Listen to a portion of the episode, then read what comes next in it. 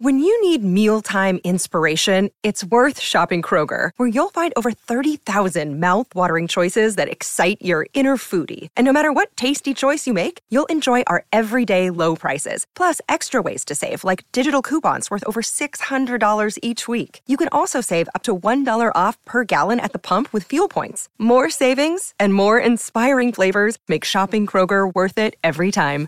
Kroger, fresh for everyone. Fuel restrictions apply. Another day is here, and you're ready for it. What to wear? Check. Breakfast, lunch, and dinner? Check. Planning for what's next and how to save for it? That's where Bank of America can help. For your financial to-dos, Bank of America has experts ready to help get you closer to your goals. Get started at one of our local financial centers or 24-7 in our mobile banking app. Find a location near you at bankofamerica.com slash talk to us. What would you like the power to do? Mobile banking requires downloading the app and is only available for select devices. Message and data rates may apply. Bank of America and a member FDIC.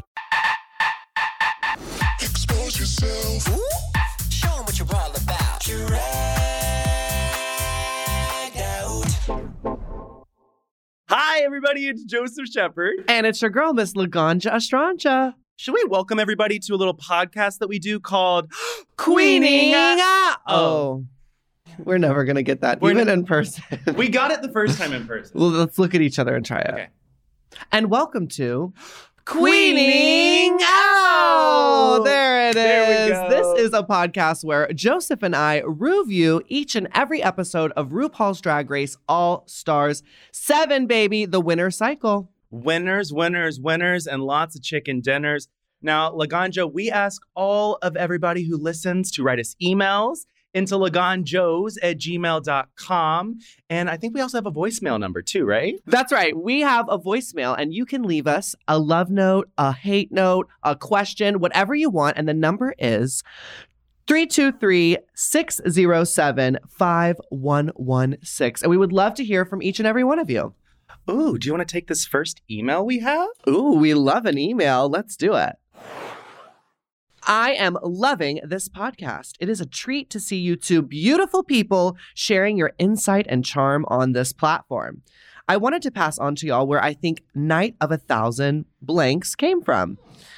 In 1991, at the then infamous club Mother, located in the Meatpacking District in NYC, fans of the legendary Stevie Nicks got together and created a fan event where people could come dressed up as Stevie or just themselves to celebrate all things Stevie, with great performances and friendship. So many people showed up, it literally looked like 1,000 Stevies.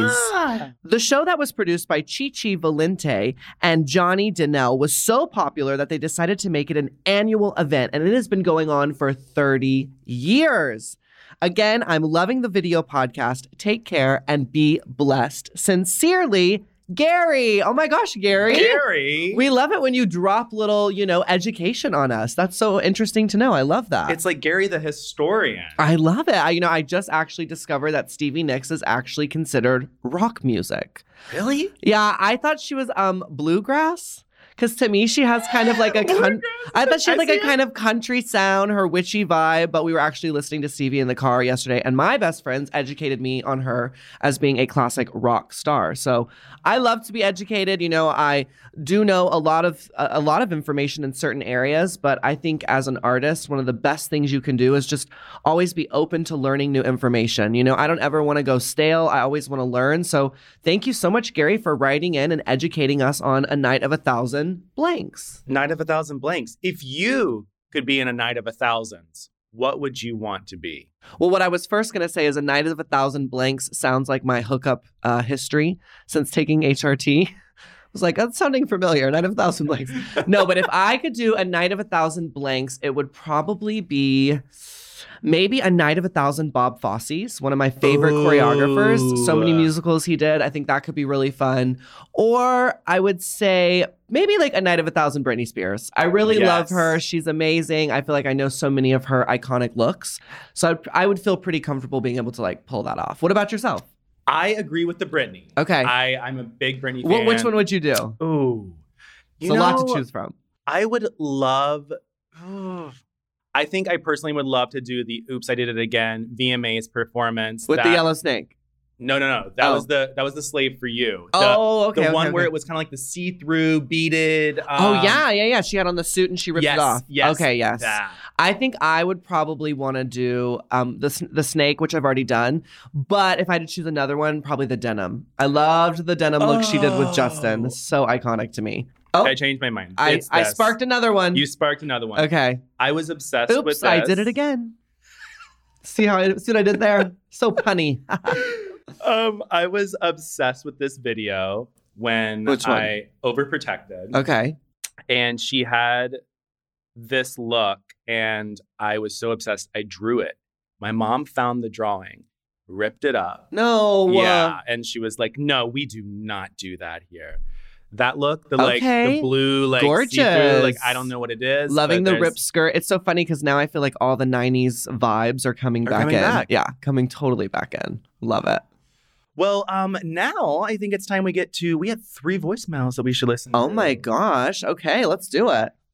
all right we have our first voicemail let's hit the play button Hey, Joseph and Ganja. I'm Corey from San Antonio. I love seeing y'all talking together about things because of y'all's signs, Capricorn and Pisces.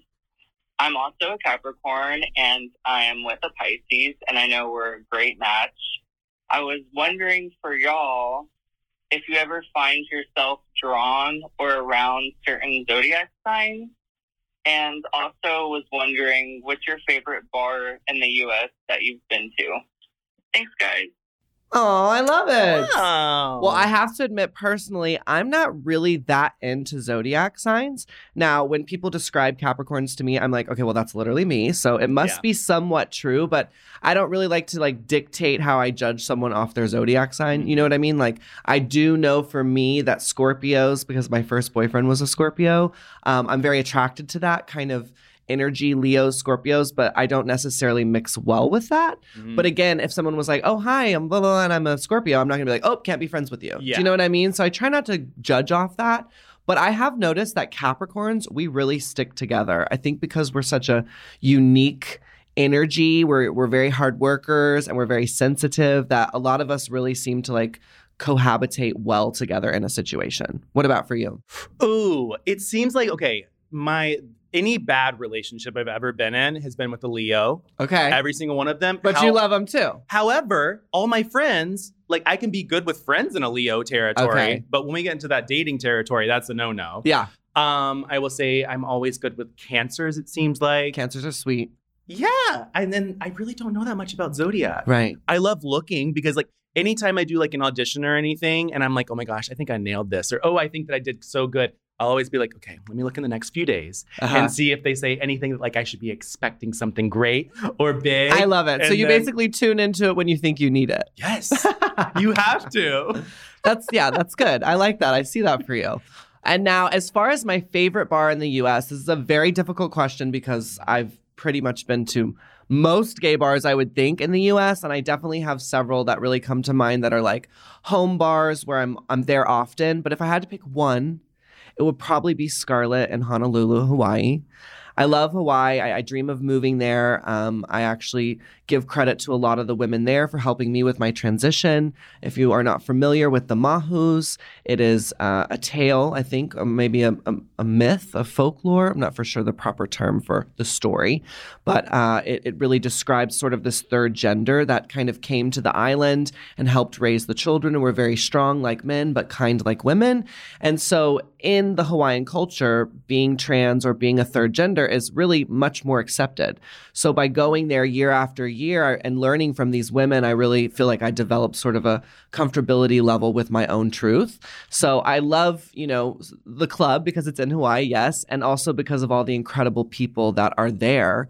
And not to plug myself, but if you want to see a little bit more behind the scenes of when I go to Hawaii, I actually just dropped a vlog on my YouTube channel, which is what I call a day in the life of. They come out every Thursday at 4:20 and it shows you my most recent trip to Scarlet where I actually get to talk to some of the women and thank them for helping me with my transition and of course I smoke weed and act a fool too. So it's, it's fun, but it's also really sweet. And uh, definitely shout out to Scarlet Honolulu. I love you. One of my favorite clubs, definitely in the US. Ah, I I've never been to Hawaii, Right. so like hearing this, I'm like, oh no, I probably love to. it. Oh, I know that I would. Um, best club in the U.S. That is hard. I will have to say that like each place I've ever lived, there's always been like one club that like had some type of moment in my life. Um, in Atlanta, I was obsessed with Blake's. Um, yes. um, and I loved falling down the stairs there quite sometimes because the staircase from upstairs to downstairs is horrendous. Um, here in LA, I don't think I've actually found one in LA that like precinct's good. That's my favorite club in LA. Uh, just because it has a great outdoor patio where I can smoke weed. Yes. And um, I also like it because it's a little bit more eclectic. I feel like a Mhm. lot of the clubs in West Hollywood are pretty homogenized, white gays who Yep. overtan and work out all the time. Yep. And I like Precinct because it attracts more bears and leather daddies and, and just a, a mix of different races, religions. And, and if I'm going to go out, I want to be in a melting pot and not in just like one, One. type of crowd. Well, what I've always said too is that I really wish they would take like the neighborhood of West Hollywood and bring an Eagle there, bring some other types of bars that like, you know, bring in different crowds. Because like you said, like you go to one bar and you're like, oh wow, okay, that's cool. Next one's the exact same thing. Right. Exact I thought same you were thing. going to say they should basically just start over. hey, you know what? That would work well too. You know, I mean, look, the, the the cool thing about LA is it is a very accepting place, and I think even in those homogenized, you know, crowds, there is a place for everyone. Um, but for me, again, I just like to have reflected in the room what the world really looks like, and I feel like again, when I'm just with one specific type of crowd, even if that was like going to a rock concert, right, and it's all rock people, or going to a goth concert, it's all goth people. Those are fun because you feel included in that moment, but I like to really, you know, feel like it's not just a moment and it's like life being reflected in that room. Exactly.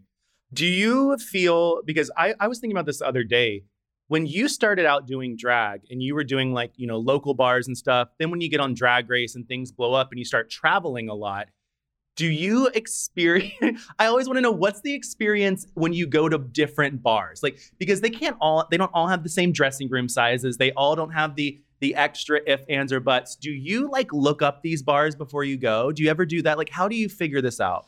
So I never used to look up bars until Pulse happened. And when Pulse happened and the horrible, you know, mass shooting there, I realized that I needed to know a little bit more about clubs and like specifically escape routes.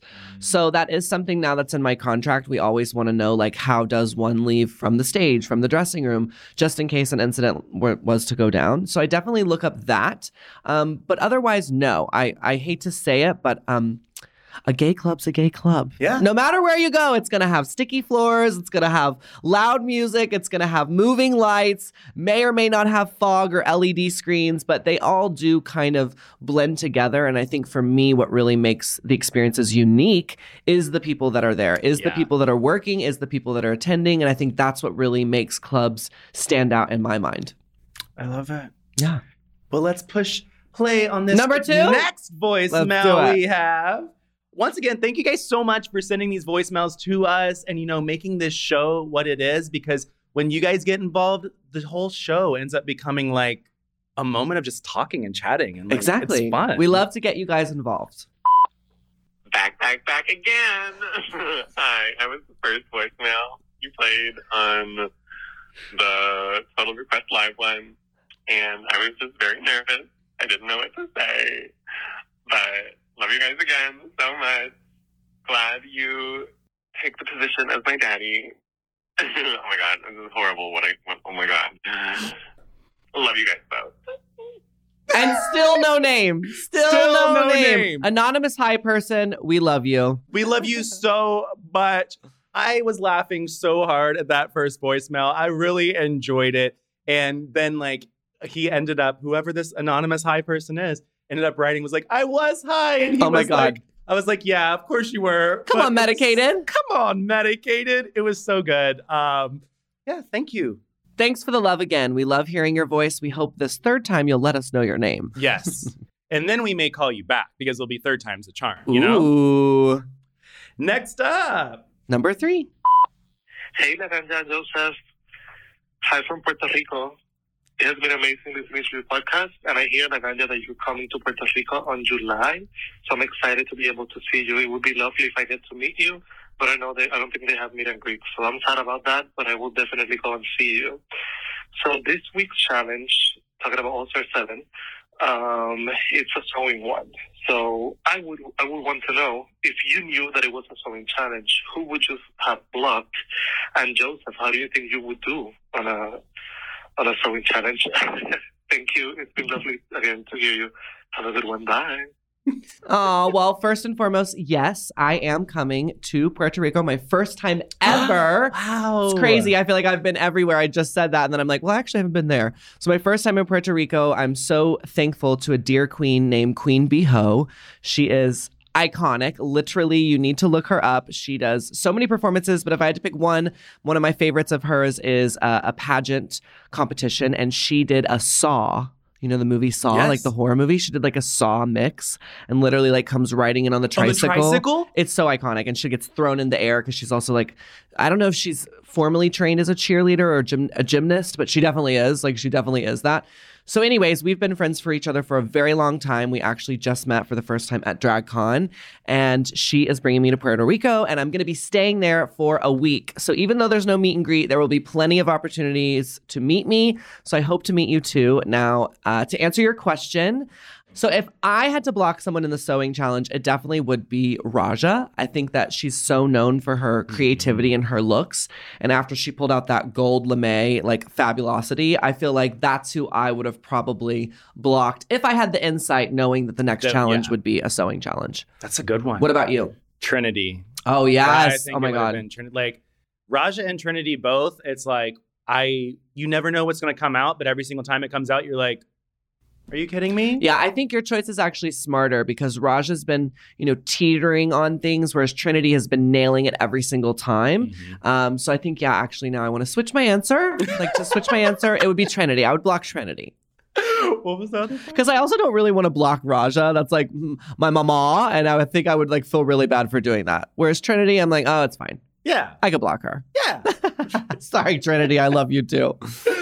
um, and the other part you asked me was, how do you think that I would do in a um, challenge like that? I think hot glue, of course, would be my best friend. I actually believe that I could execute something well, but the issue would become Jinkx's issue. How this episode we saw Jinkx go into like her like she kept laughing and she like messed up and that that type of stuff would be me. My boyfriend literally looked at me and goes, "That's you." Like he was like, there is nobody else to describe what it was because a lot of times what happens with me is that I get so excited, I'll be creative, I make something, I do something, and then I look at it and I'm like, "Ju- okay, here we go. These nails right here. Here's a great example. I tried painting my nails yesterday because you know what? I, I, I felt it. I was, went to go see Juno Birch last night and I was like, let me paint my nails, let me have a moment. And What happened, girl? well, they looked okay. And then I took a shower and then Did you forget the top coat? I put the top coat on, but the top coat, I don't know, one ended up messing up. And then I got mad. So then when I get mad at something, it's like, fuck it all. Right. So then Take I was it just like in the shower and I was like, fuck this, fuck this, fuck this, fuck this. So then I took Not them- trying to take it off with water, Mary. Well, You need nail polish remover. I know, but that, that's why my nails look like I've been bruised. So Uh, that or like little kids. They look like little kids who colored on their nails. That's why you got to get yourself a professional nail tech. Hello. Well, you know what, Laganja? After this, I will go get these babies You done. should because should. having your nails painted is so fun. Like I swear to God, every time you know I look down at my hands, like when I'm masturbating or something, I'm like, God, my nails are so gorgeous. You know what I mean? They're gorge. I'm just kidding. I don't masturbate. I already told you it's a night of a night of a thousand blanks. None of a thousand blanks. now that joke's really setting in. Yes. now it hit me. Now it hit me. Um, well, thank you guys so much for sending us emails and voicemails. Make sure to do that. The email is laganjoes, L A G A N J O E S, at gmail.com. And our voicemail is 323 607 5116. We love hearing from you each and every week. So thank you so much to everyone who reached out to us. We hope you feel our reaches back to you. Ooh. And before we get into this legendary legend episode, Yes. I need to talk to you about your legendary legend moment this past week. Well, girl, you knew about it last week, but we Uh-huh. couldn't we couldn't reveal it or reveal it to all of you. So I was dying. I was dying last week not being able to say it, but yes, I did have truly an iconic moment that I never thought would happen in my career. I danced with and for Madonna. Yeah, for New York Pride. It was a part of the Women of Wonder NFT project. And it was just, it was incredible. I mean, I had auditioned for Madonna. Um, literally, I got the call at 9:30 in LA and they said, Can you be in full glam and in Hollywood in an hour? So I rushed home, got in full glam, got to the audition. They taught me the choreography in 10 minutes. And then they were like, okay, we're putting you in front of Madonna. And I was like, wait, what? Put me in a full costume. I walk into the room. Before I even start dancing, they're already like pushing me behind a curtain and they're like, no, no, no, Madonna doesn't like the look. We have to change your look. I hadn't even started yet. And I was like, I'm already losing. So they changed my complete look. I finally show her what I've learned. And she's like, okay, great. Now I need to see the whole thing. And the choreographer is like, okay, but we only taught her like the first five, eight counts. And she was like, that's fine. I just need to see the whole thing. So there I was. I did the first five, eight counts. And then literally I was just like improving the rest of the number, trying to pick up the choreography as much as I could. The choreographer is like moving my hips, being like, okay, go over here. Okay, go over there. Like it was so intense. But I felt like, you know, my years and years of education that I'm so grateful that my parents paid for, like really paid off. You know, I pride myself in being a quick learner when it comes to choreography, and I pride myself in being a true professional when it comes to showmanship. And I think, well, I know it showed in that au- audition because I got the job. And it was crazy. I was fully corseted for the audition, and then I had to stay in that room until 1.30 at night, fully corseted, and learn the other three numbers that I would be in. It was insane. And then literally the next day, I was on a plane to New York. We rehearsed for almost 12 hours a day. Madonna is very intense. Um, I did not think she was mean at all. I know that there have been rumors about that. I did not see that at all. I think maybe why she gets these things said about her is because she is so meticulous.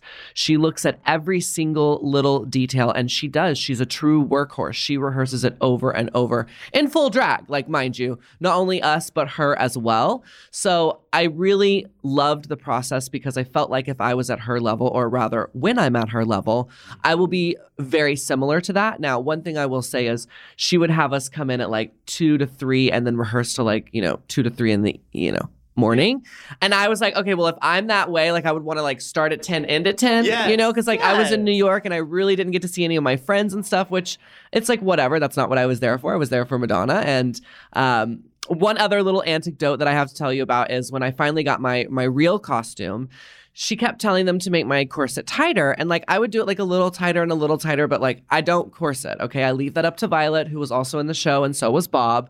Um, and so when we did the final walkthrough, Madonna literally Titanicked me, put her knee in my back, and yanked my corset so tight. Stop it. I'm not kidding you. Madonna yanked your corset. Literally, it was amazing. And right before I went on to perform, she came out of her dressing room and thanked me for, and I quote, saving her show at the last minute. So it was a really, it was a beautiful moment that one day I know I will write about in a book and something that I'll remember forever. I mean, my best friends are obsessed with her. So, like, Oh. seeing the joy that it brought them in addition was so rewarding. And yeah, I just feel really, really grateful that I got the opportunity to not only recreate Vogue and do all the original choreography, but to also then dance with her for the finale number. It was truly a life changing experience. And then uh, literally that night we ended at two in the morning and I was in a car by four in the morning to go to Seattle, where I then performed at Seattle Pride. So my schedule right now is is insane, but I'm very blessed. I'm very booked. The chips are stacking. You can call me Miss Pringle. Ooh. And baby, I am just ready for July. You know, I can't believe Pride Month here is over, but Pride continues around the world. So I'm excited that I still have a lot more bookings. I'm actually headed to Dewey Beach this week. Cincinnati's on the on the board. Uh, Puerto Rico's on the Mm-hmm. board. So we still have a lot more Pride to celebrate out there with all of you. Did you have friends come and see you? I did. I was able to get four comps. So I had one of my very first boyfriends in life. His name is Terry Snyder. Love him to death. He was there. My friend uh, Mikey Sylvester, who I actually met through Alyssa Edwards, House of Edwards. And then I had my dear friend Krista Youngs, who's an amazing singer songwriter. She actually wrote my song Daddy and Poison Ivy.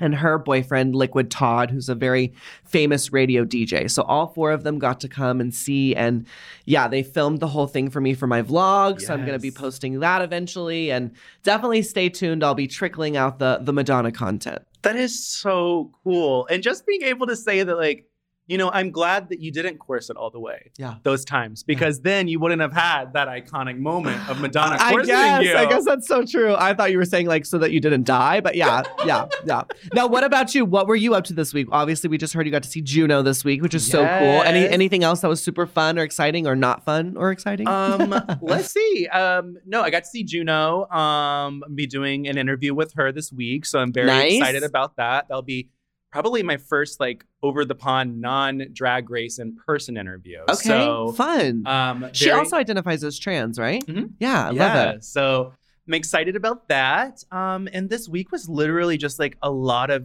I guess, getting back into myself. Um, Get I into the groove. yes. Into, I can't sing. go. I'm not gonna sing, girl. Not without auto tune.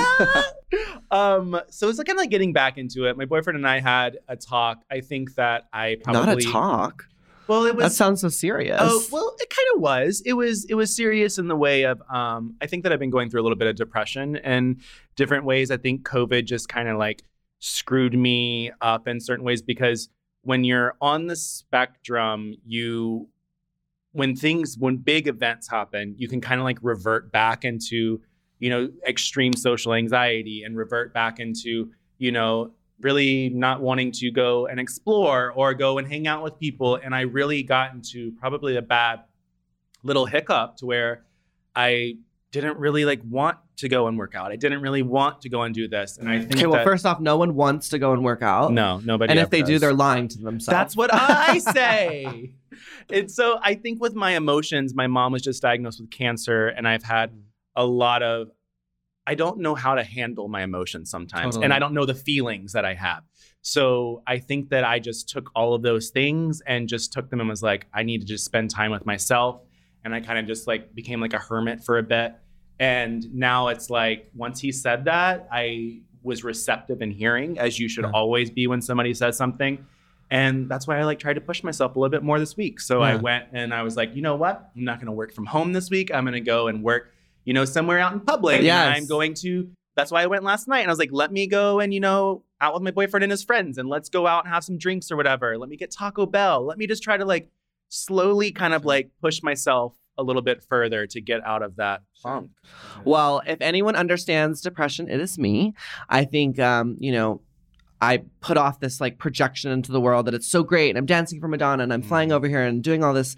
But like, you know, after the gig with Madonna, I was totally depressed. I called my best friends and like talked to them for an hour about it. And, you know, like, I think that depression is something that we don't talk about enough. We don't talk enough about mental health. And I think that every single person struggles with it. And I love that about you. I love that you always like are honest and like bring that up because again, it's something that I don't really talk about with Mhm. people, but my best friends know like this is something that I struggle with and you know it's hard to be traveling the world alone and that's why I'm so grateful that you have a partner who can reflect the things that you need to see that sometimes you can't see in yourself Yeah. you know and while I don't have that currently I know I will one day and I, I look forward to that but I am so grateful that I have such like an incredible support system here uh, in LA that even when I'm off in New York doing this incredible thing that I can call and they're not like, bitch, you're with Madonna. Like, put a smile on your face. Like, they're like, we get it, you know? Like, this is normal and you're a human. And even though you're having such a high high, you know, yeah, you go back to your hotel room, you're alone, you're having Mhm. an hour and a half to get changed to go to your next gig. Like, it does. It gets the ri- the rigorousness. Is that a word? Rigorous. The rigor. Ri- it's I know what rigorous. you're saying. Rigorous. Well, the rigidness, no, the the Rigomoris. yeah, rigor mortis of my schedule, you know, it does. It definitely like plays a huge part of, of my depression. And I think a lot of times that's why I work so hard is to like not have to deal with the depression. And that's why the minute when I'm not working, I'm like, oh, wait, I'm really sad. and Yeah. that sucks, you know, it really sucks. So I hear you. Good for you for getting out of the house. Uh, those are when people always ask me, like, how do you combat it? I always say, like, switch up your routine. I think for me, I love routines, but sometimes that routine is detrimental to my health. So getting out of the house, forcing yourself to exercising, going for really good, delicious fried chicken. I swear, for me, that always helps. Or Really? ramen. Fried chicken or ramen. What Those kind are like of fried chicken and from where? Popeyes. Oh my gosh, Popeyes. spicy, not spicy. I feel like we've talked about this on we here, have, no? but I don't think it was on this podcast. I Okay, think it was okay. us having a combo. oh, just an outside chicken yeah, combo. it was an outside. Yeah, yeah, yeah. No, I, I just for me, I don't know. I think because I grew up in the South, my mother would Mm-hmm. always make fried chicken, and so it's kind of a comfort food for me. And then ramen is like when I'm like, oh, I don't want to be fat, but I still want to have something good. Yes, you know, I a feel little you. pork belly, a little egg. Yes, Ooh. yes. But I, yeah, I, I'm very glad that we can talk about this very Yes. openly. I, I've had we've had a lot of comments like from the past conversations on like the YouTube and stuff, like mentioning like you know thank you. Like I think that mental health and depression, anxiety, and those things are just so not talked about. No, and your favorites have it. Like Yeah. that's the thing. Like you know, not to throw their name out there, but it's like I know even Trixie and Katya, two of the most successful drag queens in the world, struggle with this and struggle with anxiety. And you know, that's that's what I'm saying. I think that this is a real thing for everyone. It's just that a lot of people are like, well, that's not a part of my brand. Or Yeah. and I'm not saying that about Trixie and Katya. That's not throwing shade at them. I'm just saying, you know, for a lot of people, I think it is hard to be open and honest. Mm-hmm. But I think that's how we shift. And I think that's how we change this whole stigma around it is when we all say, like, okay, but actually I feel that way too. Then it's like, okay, so now I'm not even alone. And just knowing that, at least for me, makes me feel better. And that's why it's like every time you say it, I'm like, I hear you. I feel you. I'm reflecting it back at you. Like, I get it. Like, it's especially in LA. It's hard not to get depressed here. And especially with the climate. Yes. I literally finished Madonna and then I got online the next day and it was like abortion, you know, has is now illegal. Yeah. So it's like it's kind of hard to be positive when we're going through such trying times, you know? Exactly. Well, we're gonna get into the little thing that you just said Uh-oh. um, in a little bit. So let's take a break. and Yeah, we gonna need get- a break after We need that. a break, and we're gonna get into this episode. Hey, it's Kaley Cuoco for Priceline. Ready to go to your happy place for a happy price? Well, why didn't you say so? Just download the Priceline app right now and save up to 60% on hotels. So, whether it's Cousin Kevin's Kazoo concert in Kansas City, go Kevin, or Becky's Bachelorette Bash in Bermuda, you never have to miss a trip ever again. So, download the Priceline app today. Your savings are waiting. Go to your happy place for a happy price. Go to your happy price, Priceline.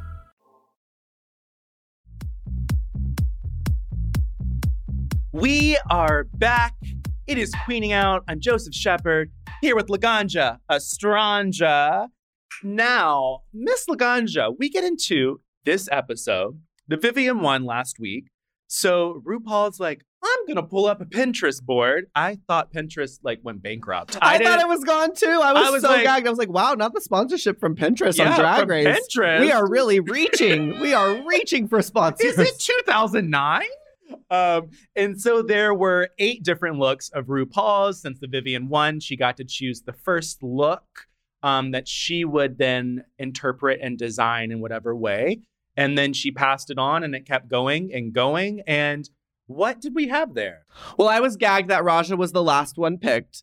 I was like, okay, this is definitely because they know she's good at design. So they're like, we're not picking her.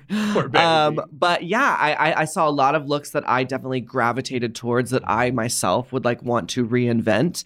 Um, credit to RuPaul for just being so creative on always making it about herself. Mm-hmm. I just love that she finds new ways every time to like bring it back to her, bring it back Yeah. to the brand. And uh, yeah, there was a lot of creativity in the room. I was really impressed. Like a lot of great looks here. A lot. Yeah. Um, do you want to read through this this little list and who had what? Okay, sure. First up, we have Jada Essence Hall, and she selected the tribute to Diana Ross look. And this was a gold, shimmery look that I feel personally she really encapsulated. Like, so gorgeous. I love that she thought about RuPaul wearing a like a look for Diana Ross, this tribute, and then was like, I want to Diana Ross it a little bit more. And I was like, okay, girl. I was like, she hit it. She hits it out of the park every single time. Yeah, I thought this week was truly remarkable. I thought the hair and mug alone was like award winning. And then that outfit, you know, the judges said it and I will echo it. It would look good on so many different body types. That deep plunging neckline, you know, the revealed hip, which is so current right now. The way she combined two different fabrics to create that final, you know, shimmery sequin textile. Amazing. I mean, she just she nailed it. Like even the way she, you know, had the back of the fabric on her back. It was like a Mhm. different material, but it was it was simple and sleek. And I thought, you know, I hate wearing sequins a lot because they cut you up. So I thought that was very smart of her to do something on the back that wasn't so like jarring into her back. You know, I mean, I just brilliant, brilliant. So good. So Miss Jada, it's an absolute wear it from me. 100% wear it for me too. I absolutely love everything that you brought and that wig too. I'm like that was that was out of this world. So, wear it. You wear it well. Then up next, we had Jinkx Monsoon, and she was giving us a Down Under season one promo. Now, Mama, it was a tear it for me. It was a complete tear. I'm like, me. are the judges just being really nice? Like, it I- didn't represent that look to me at all. And I know you were supposed to like make it your own, but it was like, girl, she went into the wild, wild west. It was West World. It was West Wonders. I don't know. It was it was not the look for me. I thought it was the best of the two looks that she's done. Absolutely. And if it was a Um, different challenge, not a bad look. But it did not give me RuPaul reference at all. No, the color, that was it. Purple. Why does she always get purple? Does she was she? purple last time too. She was a purple people eater? Yeah. Oh, I was just like, oh, your memory's good. my memory's. mm, I don't even watch. Untucked, and I still can't keep all this together. well, you didn't miss much on Untucked this week. We'll get into that in a bit. I thought that it was a great try. A great try. A for effort. Loved the use of a beaded fringe. Loved the use of sequins. Loved her creativity with you know using a bodysuit she already had and adorning it with uh, materials. That's exactly what I would do. Uh, you know, liked the high low train. There were good things there, but for me, ultimately, it was a tarot. I, I will say though, and I said this earlier when I was talking about like my nails and stuff. I was laughing so hard when she was going through her little moment of like hysteria. Do you ever have moments like that? I am hysterical all the time. That's like my brand. So yeah. Are you sure? I don't remember that any in season six. Oh yeah. yeah, yeah, yeah. Okay, up next we have Monét X Change, and she is giving us the iconic and somewhat infamous, if you will, face kini look. Now, I was gagged when RuPaul did this look on the show in the beginning. I actually lived for it because it was so different. I believe, maybe you'll know more. Rumor has it that there was an eye infection or something going on. And so that was why she did this look with the big glasses over the face kini was to like hide that. really? That's what I'd heard. That's what I heard. Because I had heard that this was the moment of the Makeup switch. yes.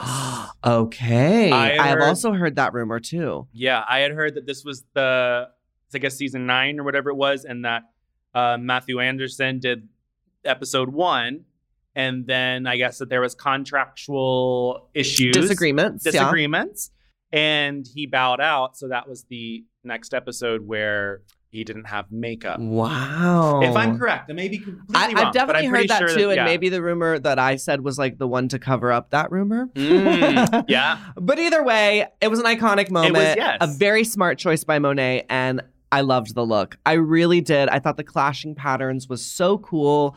I loved that she was able to execute a bodysuit, A bodysuit like, with fingers. and the hat she Yes. made a top hat. Like I thought it was great. She looked gorgeous. I just saw her picture on Instagram that she posted of it. She, chef's kiss. It's a wear it for me. Wear it 100% for me too. I think that I when she first walked out, it was very simple and I kept thinking to myself I was like, "Oh, simple is as simple as does." Like it's not like completely wooing me, but then I had to take a moment and be like, she made a fucking bodysuit for her body that fit like a glove and literally With had gloves, gloves. right. And I'm like, with a hat, with everything, no, 100% wear it. The only thing she could have done if she had the time, which she didn't because she was fitting it to her body to perfection, would be add rhinestones. Yes. That's it. Like if it Yeah. just had a little bit of sparkle here and there, I think that could have like maybe taken it to this like next umpteenth level. But yeah, no, it was amazing. Amazing. Ugh, so good. You wear it well. Then next up, we had Raja with the season seven promo, which was like the white rip vibe The white rip with the huge mohawk. Mhm. Definitely an iconic moment. I mean, it came right after my season, and I thought like you know the Black Panther rip was like more fierce, Mhm. but I love the look. Now, I had mixed feelings about Raja's interpretation. I think in movement, it looked great. It looked exactly like what she was going for. But when she stood on the runway and she told the judges, like, I just kept going more is more is more. And I'm like, I could tell. I could tell. So ultimately, uh, I hate to say it, it was a tear for me. I didn't really love it. I do think it was too much. I do think it swallowed her. But I could see it in the right movie. You know, like if it was like post apocalyptic, zombie esque, glamour, I could see it really fitting in and working as a piece of fashion.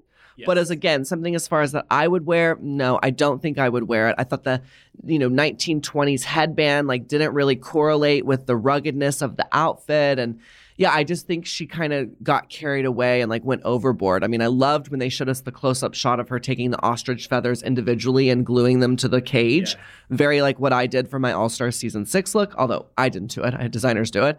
Um, so I liked those, you know, I liked that she was paying attention to those details. I just think there was too many details. It was too fucking much. I agree with you. I I think that my issue was just it looked like big pipe cleaners on her back. And that's what annoyed cleaners. me. And it was like it, it to me it cheapened the look. Yeah. And I was like I'm I wasn't necessarily for any of that. I was laughing so hard when she was like it's a dream catcher and then Trinity was like more like a nightmare catcher. Yeah, I the was like shade. Oh, it was so good. Um but yeah, I would have to tear it. Yeah. Mm-mm. Sorry, Raj. Sorry. Up next, we have Shea Coulee serving season five Sugar Ball Luke. And I have to agree with Miss RuPaul. This is one of my favorite looks she's ever done. I think the photo of her backstage, Yes. so iconic. Gorgeous. So iconic. And I think Shea completely hit this out of the park. It is a 100% wear it. It was genius. I love when Betsey Johnson told her she's like scary pretty. Yes. I'm like, I agree. Like when she turned the corner, I was like, oh, I would not want to meet her in an alley. Like she looked like she could kick your ass. But she looks so gorgeous. I loved the interpretation. I loved the painting of the actual fabric. Mm-hmm. I loved the simple body. I, I just think it was really executed really well. Very smart choices. I had two confusion points. Okay. One was there was fabric that had prints on it already and she didn't use it. So in my in my weird head I was like I understand why you wanted to spray paint and give it your own and maybe make it look better, but then the other part was like well, taking all that time to do that took away from the creation of something. I because Where what- I disagree. See, I think that that was her creative process and that was so unique that she made a fabric that looked just like his, you know? I I think that I loved the from the waist up. I think I I just was not a fan of the pink spandexy type pants. I don't know. It really took me out of the illusion. I thought everything else was to die for. I loved how she brought that fabric onto her arms. Like I thought everything was great, but I don't know what it was. It was just those pants. I, I Okay. that was my. So it's like a half wear it for you? what?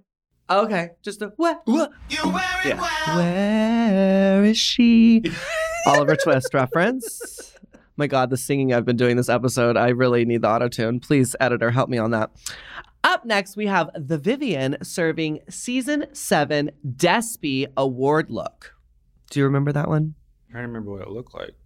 Ah, yes, the gold lame with the bunny ears. Well, I liked the look, but it wasn't memorable, clearly, No. for us. So that's not good. But I would wear the look. I would. It was a good look. She looked good. I liked the look except for whatever the The tool underneath the, the, tool gold underneath. lame. It really just took me away. But it kind of provided volume, and otherwise, I think that dress would have really like slinky to the ground and been boring. You know, it added some texture, it added a sort of uh, height to it, a shape to it. Um, yeah, no, I really think I'd wear it, but I have to say, you know, for not being very memorable, it would be a tear it. Yeah. No tea. Tear it. Sorry, Mama. Up next, we have Trinity the Tuck serving season eight promo look. And oh my God, I could this not. queen is unreal. This queen is unreal. I'm like, okay, she definitely took it out of the workroom and stayed up all night working on it. There's no way she completed that in the workroom. And that's usually what happens is we'll get like four to six to eight hours. No, we never got eight. That's definitely a lie. Four to six hours to work on it in the workroom. And if you wanted, you would be allowed to take it to your room and you could work on it all night. And clearly that's what she did. There's just no way. All those hand placed rhinestones, like my God. Now, there was an applique in the center of the bow, so that wasn't hand placed, but definitely all the work that was done up on top was Oh. all individually glued. I mean, it was just amazing. It's incredible what that queen can whip out. I'm like, wow, I wish I could make my clothes. I was like, this looks better than people's designer made gowns that they're bringing on. I was like, oh my goodness, she kicked it out of the park again. I loved. Was it the tool at the bottom, like kind of like how like mermaid? Is it mermaid? Yes, oh, you're learning. Oh, yes, I am. Um, yeah, I thought that that was. She looked absolutely beautiful. It was everything for me. She was a vision in blue, which, by the way, sapphire is blue. we yes. Did you get that Yes, comment? I got that comment. Thank you I for was- those of you who educated us. What color do we think it was? Red. I think we said yeah, sapphire yeah. We were red. like sapphire's red, and then everybody's like, no. It's cyan. That's red. Ah. Cyan is red, not sapphire. So it was semi close. Give me a break, okay? We were gare. I do get medicated we were, for we these. We weren't gare. We were there. I said gare. And last up, we have Miss Yvie Oddly serving supermodel of the world. The look that Raja originally wanted, the red look, which is Mhm. an iconic look. And yeah, I think Evie did a great job with this too. I really think she looked beautiful. She definitely interpreted it in her own way. I Mhm. loved the pant. I loved the juxtaposition of all the different types of fabrics she used. I love how the pant had a sheen, but the top was matte. Um, I definitely think it's a wear it for me. She did a great job. I love the pants. Did not like the other. I think that like the tool on the arms and stuff. I understand where she was going, but it didn't look fully complete to me there. But those pants, I was like, oh, the color, how the fit. I was like, I am down for that. So it was a wha- You wear it well. Okay, I like it. I like a half wear. a half wear.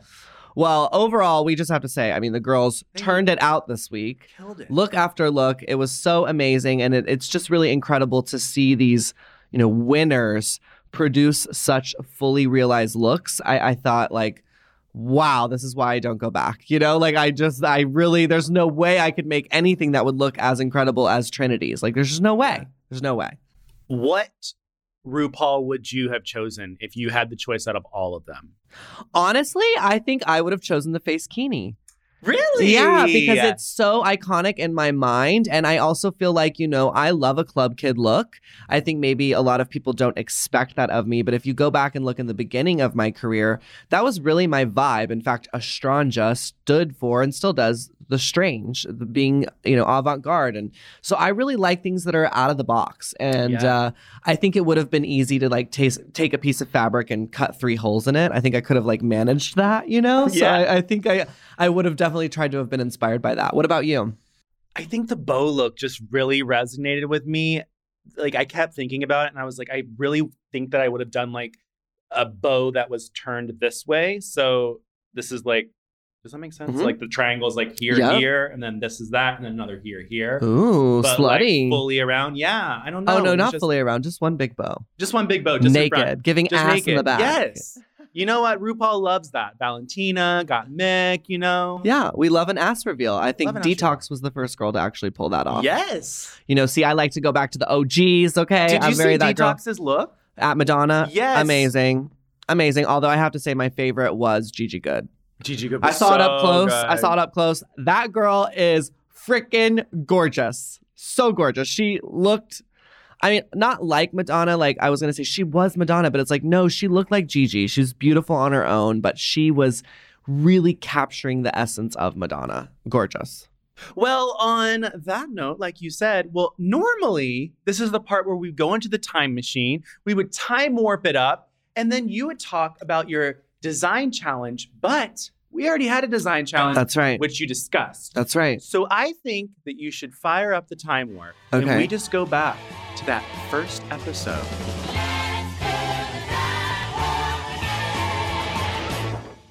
Let's talk about that photo challenge because we've lost photo challenges. We don't have those Have anymore. we really? They're really the rare. modeling challenge, They're right? really rare. Wow, that's crazy to me because so much of what I do in my real day to day life is a lot of taking photos, you know? So I would think that that would be a challenge that would really stay there because that's what a lot of drag queens do, especially as like influencers in the world. Um, you know, for me, that day one, I was on such a natural high. I'd had like four Red Bulls and so many cigarettes and like I was just so excited to finally be out of my room and be there with everyone.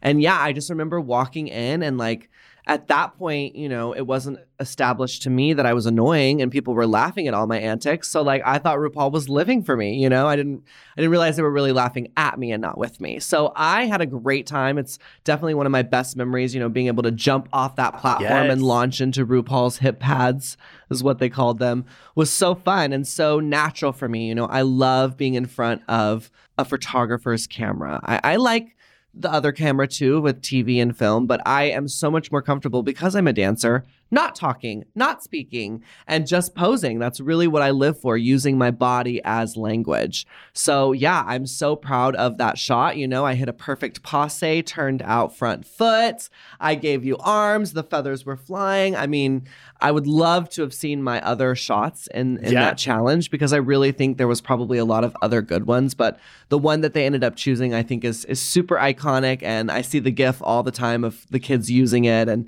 you know, I think that that's like a sure way to know, like, okay, I made a stamp even on that first episode. Yeah. And I think too, like looking back on it, those were the moments that I absolutely loved the most was the the photo challenges. Yeah, Mike Ruiz, remember he was a part of it so much. Yes. And when those things happen, do you did you know beforehand that you would be having a photo challenge or was it like you just walked into a room? So I'm pretty sure they would brief us. Like they would first first we walked into the room, we met each other, then we got the room message. The room Mhm. message gave us an idea of what was coming up. Wait, when a room message comes up, Mhm. is it a is it what we see on TV?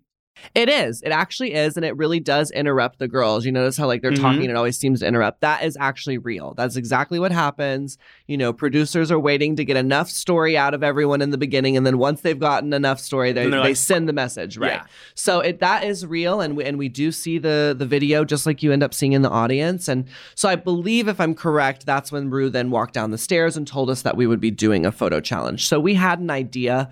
I don't believe we knew we would be launching off a platform and jumping. I just think we knew it was photo related because they want to see those reactions. So my from what I remember, we didn't know exactly what was Yeah. happening and it wasn't until I walked in the room and saw the ladder going up to the giant platform that I was like, "Oh, we're about to like you know, do this. And I believe at that point, I actually took my shoes off and put on ballet flats because I wanted to be able to like point my feet and not just have like this chunky, because at that time I had on a, a ostrich yellow feather high heel. And so I felt like, you know, I wanted to give line and length. And so I put on a flat, but I'm not, again, it's, it's kind of hard to remember exactly. I'm sure if we pulled up the picture, we could see, but I'm pretty sure I switched to flats because I wanted to, like I said, be able to jump and give those, you know, dancerly lines. Do you did you keep anything like did you ever get pictures blown up? Do you ever like have those things anywhere? Did you no? No, I keep my fan art. I have tons of that that I love, or my butt art, I should say. Definitely keep all of that. Um, but no, I don't really have anything from season six that I like got printed out and framed. I mean, I definitely made I Feel Very Attacked merch. I made little enamel pins. So I have certain things that tie back to the show, but nothing that I was like, ah, that's so gorgeous. I want to blow it up. yeah. No, I have current photos of myself in my house. Hello.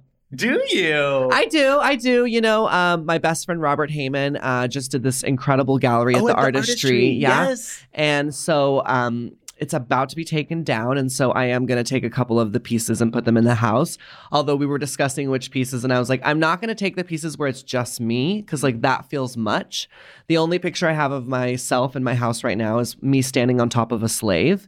So like I like to have um, paintings or pictures in my house that you know are references to me, but it's not just like my face in my living room.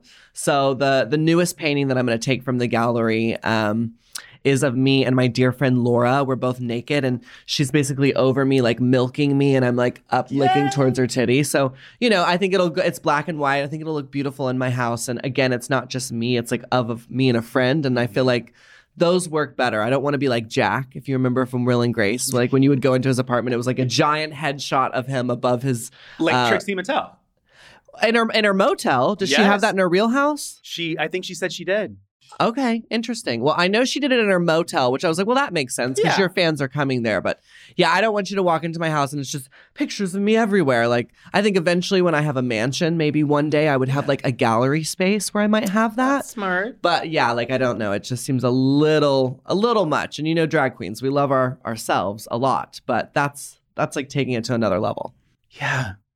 The only image that I really have is um did you ever did David Puck ever do you? Um Mhm, the mhm, painter? mhm. Yeah, I have that image of uh that he did of me and I was like, "Oh my gosh, I don't know how he does it." Like He's it amazing. looks so great and I was like, "Give me mine." And I have it behind me. It's That's so canvas. cool. Yeah. I love that.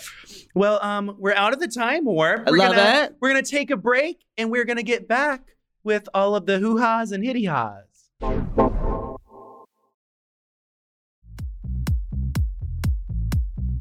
And we are back with Queening Out. I'm your girl, Miss Laganja Estranja, here with Joseph Shepard, spilling all the piping hot tea, honey, for RuPaul's Drag Race All Stars 7. So I was looking for piping hot tea. I really couldn't find anything for this episode. You're like the Nancy Drew of I drag. know. I guess this episode was just very low Okay. key and that there wasn't anything crazy. Yeah. But on that note, I do want to bring up a conversation just because, you know, we were getting a little political and there was a humongous thing that happened here in the United States. The Supreme Court, um, in a ruling of six to three, ended up basically giving all of the rights of abortion back to the states. So states can now choose if and if not, you can get an abortion. And you can get charged for it. You can go to jail for it. Some states don't even consider rape or being molested or anything like that as being a portion of being able to get an abortion. So you would have to actually go through with that. And if you didn't, then you could get arrested for that. And I think it was a humongous impression central of going back to what in the world is happening in our country today. Because you look at statistics, you look at how the whole United States is basically saying, and it's, I'm pretty sure, and I think it was like 82%, if I'm correct, that are okay with it, 82%. And the other 18, 19, 20%, whatever, is the ones that are not okay for it. So my head always goes to this place of why do nine people get to choose our destinies? These nine people that we didn't even get to vote for, we didn't even get to try, we didn't even get to be like, you know what? I really want Clarence Thomas to be on the Supreme Court. No, I don't want Clarence Thomas to be on the Supreme Court, but somebody else chose him for us.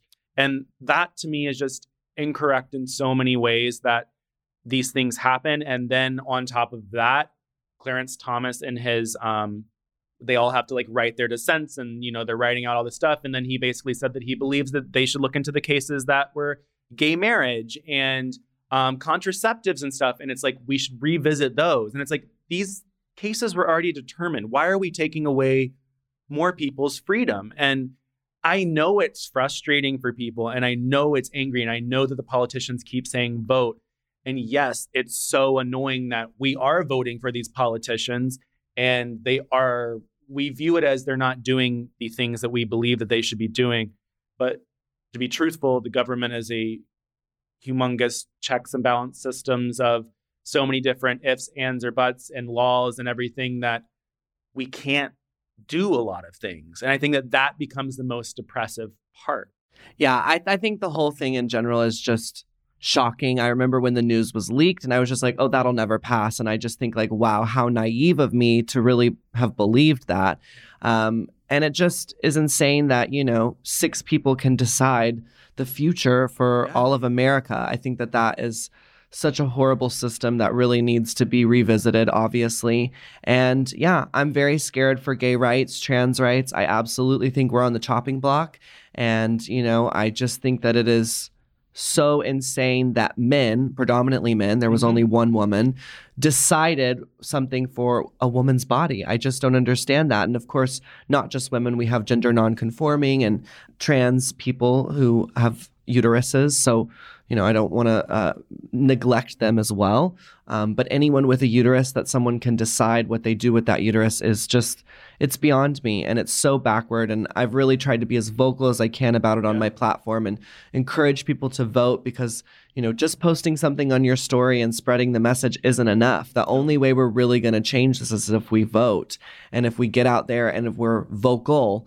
So, um, yeah, it's really devastating. And I, I just can't even believe we're taking 50 years of stepping back to where we where we once were. You know, I saw this clip of a 90 year old woman saying this Oh was my the gosh, it was so saddest day sad. Of her that. life and that she never thought she would see something like this. And I just can't even believe it. I really still can't. Like, and coming off that Madonna gig and already having a little depression and then reading that news, it was just like, gosh, like, what am I working so hard for? This world is fucked. Like, we're Yeah. so screwed, you know? So it's definitely devastating, but I still have hope. I think that there's a lot of really intellectual, hardworking politicians out there that are going to fight this and that hopefully, you know, will make it so that most states can't go backwards. Yeah, and I like went into a full research mode of how and if we could get, you know, this back, like how do we, you know, erase that moment? And I believe that the biggest things that I was reading or that I was taking away is that hopefully, you know, the president and the people around can end up making the federal grounds on all of the states like hey, there's a federal ground at, you know, the US Post Office, maybe there's a clinic that's on their federal ground because the states don't own that ground. Interesting. So I saw that. I also saw that there is um, a Jewish synagogue in Florida that they believe that I believe that they have like an 18 or 20 week rule or something like that with abortions, and that they believe that abortion should be doable. And they are wanting to sue for religious freedom. Interesting. And so the way that I look at it is like, if all of these religions that are not under that ideology end up suing, then these cases are eventually going to have to go back to the Supreme Court. So I just think everybody should be extremely sue happy. I think that you should be looking into religions. I don't care. Let's make up a fucking fake religion and let's go for it. You know, like it's it's not right. It's not okay. Um, do your research and yes. Yes, agreed, agreed. I do not believe, you know, one person's or however many, you know, person's religion should dictate that for others. The whole No. point of America is we're supposed to be the land of the free, meaning you can have your religion, I can have mine, we can believe in what we want to believe in, but those do not dictate how each other should live their life. Exactly.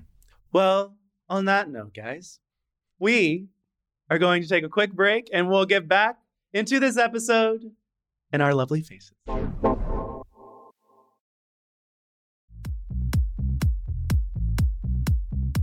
Well, we are back. It's Queening Out. I'm Joseph Shepard. That's a. I don't know. What is that? Laganja Stranja. Oh, you didn't know your I'm name. Like, I was wait, like, what? That's a what? That's a time warp? That's a. And I'm Laganja Estranja. we um saw all the legendary looks come out that were of RuPaul. Uh, we had our top two, Jaida Essence Hall and Trinity the Tuck Taylor. Do you agree? I do. 100%. I agree 100%. Same. Yeah.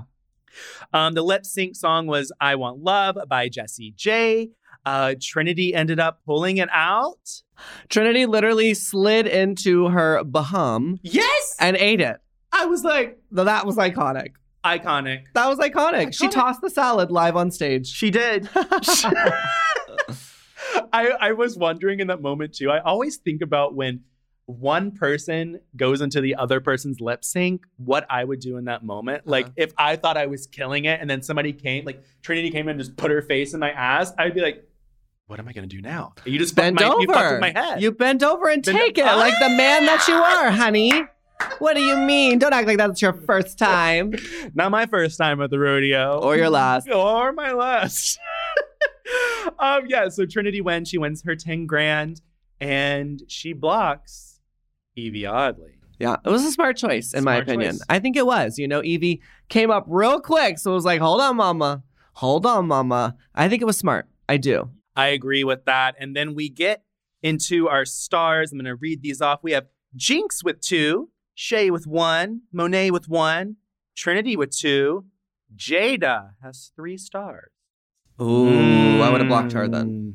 We need to block her. But we She's getting couldn't ahead. because she was in the top. Oh, because she won? Yeah. So you can't block one of the winners? You can't block one of the winners. These rules. These rules. They're smart. Vivienne has one, Raja one, and Yvie with two. Ooh, and we have five episodes left. Wow. It's getting close, gal. It's getting close. Yeah. Have you been enjoying the season? I really have. You know, I think this has definitely been a legendary legend season. I really do. We've been, you know, there hasn't been a lot of drama, which let's all be honest out there, we love. We love the drama of it all. So maybe that has been a little missing, but I just think that the the level of performance has been spectacular. Yeah. Spectacular. I agree. I, I think it's like I feel like I'm watching a different television show, I guess you would say. It doesn't feel as RuPaul's Drag Race as the current season. It feels very RuPaul's Drag Race is like seasons like one through eight. Yeah, Like totally. older, like Yeah, well, I think because they brought back some of the OGs too, Yes. we're, we're getting that vibe more. Yeah. Love it. Well, guys, that was our episode. we did it. Another episode of Queening Out. Okay, we did it. We did it. We did it. Um, so be sure if you're watching this video episode to leave your favorite part down below, comment down below, um, give it a thumbs up, like, subscribe, and then go head over to the podcast version and go rate us, review us, like, subscribe, do all of those goodies. And we are now going to be on the same page, right? We're going to be like uploading at the same time. I so we believe get- so, yes. And I just remembered, I know you said there wasn't much, but what did we miss in Untucked? So in Untucked basically came down to all the girls were sitting down in their couches and they all started going around how many stars they had and if they've been blocked or not. And Trinity was actually thinking about blocking Jinkx. But once Yvie Oddly said, I have two stars and no blocks, Trinity was like, It's only fair. Yeah, So you need a block, mama. you need a block, mama. That was basically it. Betsey Johnson came in. Love Um, her. love Iconic her. splits on the runway. Ugh. she talked about getting into um, drag back in like the early days and how she started becoming part of the gay culture. Um, and that was about it. Nice. Yeah. Okay. Sounds like a, a good, heartwarming with a light shade drama. Yeah, I really wish though that they would like bring in that pink fuzzy box or something. Yeah. Like they need. I want some little stir it up. Gosh, Joseph's ready to be a producer on the show and make shit happen. I love it. Well, Laganja, that will never happen. Because, Okay, little known fact. I've tweeted this out. uh oh. So when I was at DragCon, Uh huh. And and I'm I feel comfortable now saying this. When I was at DragCon for the past probably like five years, I've gotten a lot of um, I wouldn't say retaliation, but I would say a lot of um, pushback from World of Wonder and VH1 and RuPaul's Drag Race. I never knew why. I could not understand. I could not fathom. They would go back and forth with me, and then I would be like left completely like in the gutter of not knowing what's going on about like interviewing queens or going through with things. I would have people recommend me for TV shows with them, or like there's things and they would never respond. And at DragCon, somebody from World of Wonder came up to my booth and said, I would like to apologize to you. We had a Joseph Shepard who worked here five plus years ago who stole a television show idea that we had and went and produced it. And we thought that you were this Joseph Shepard. Oh my God. And they're like, so every time we saw your name, we associated it with the previous Joseph Shepard. And I, in that moment, I think that, I mean, I cried. I was like, not then, but I cried afterwards because it was like, I had been feeling for the longest time that I have been on the precipice of like doing well for myself, but I haven't been able to get quite there. Sure. And I never understood the reasoning behind where they were coming from. Um, and now that I knew, it was like, Had nothing to oh, do with you. nothing to do with me. Right. Although now you've partnered with me, so good luck. well, guys, that was Queening Out. I am Joseph Shepard. We have new episodes every Tuesday. That's right, every Tuesday, and you can catch the podcast online at your favorite podcast store, or you can catch it on either one of our YouTubes. Exactly. And, you know, if you have some dying questions, you want to call us up, feel free to, you know, hit us up at 323 607 5116. Or you can email us at laganjoes at gmail.com. That's L A G A N J O E S at gmail.com. And you can find me on all social media platforms at Laganja Estranja, except on TikTok, where I am the only Laganja Estranja. And you can find me everywhere at Joseph A. Shepherd. I, I don't have the only Joseph A. Shepherd. Well, you're the only Joseph A. Shepherd to me, and I would never get you confused with someone who screwed me over. yes, exactly. well, thank you guys so much for tuning in. Until next time, we are gonna go. What are we gonna do? I'm exhausted. I'm gonna get Popeye's fried chicken. That's what I'm gonna do. Okay, okay, okay, okay. That sounds like a good plan too. Sounds like a good plan. Bye, guys. Bye. Expose yourself. Show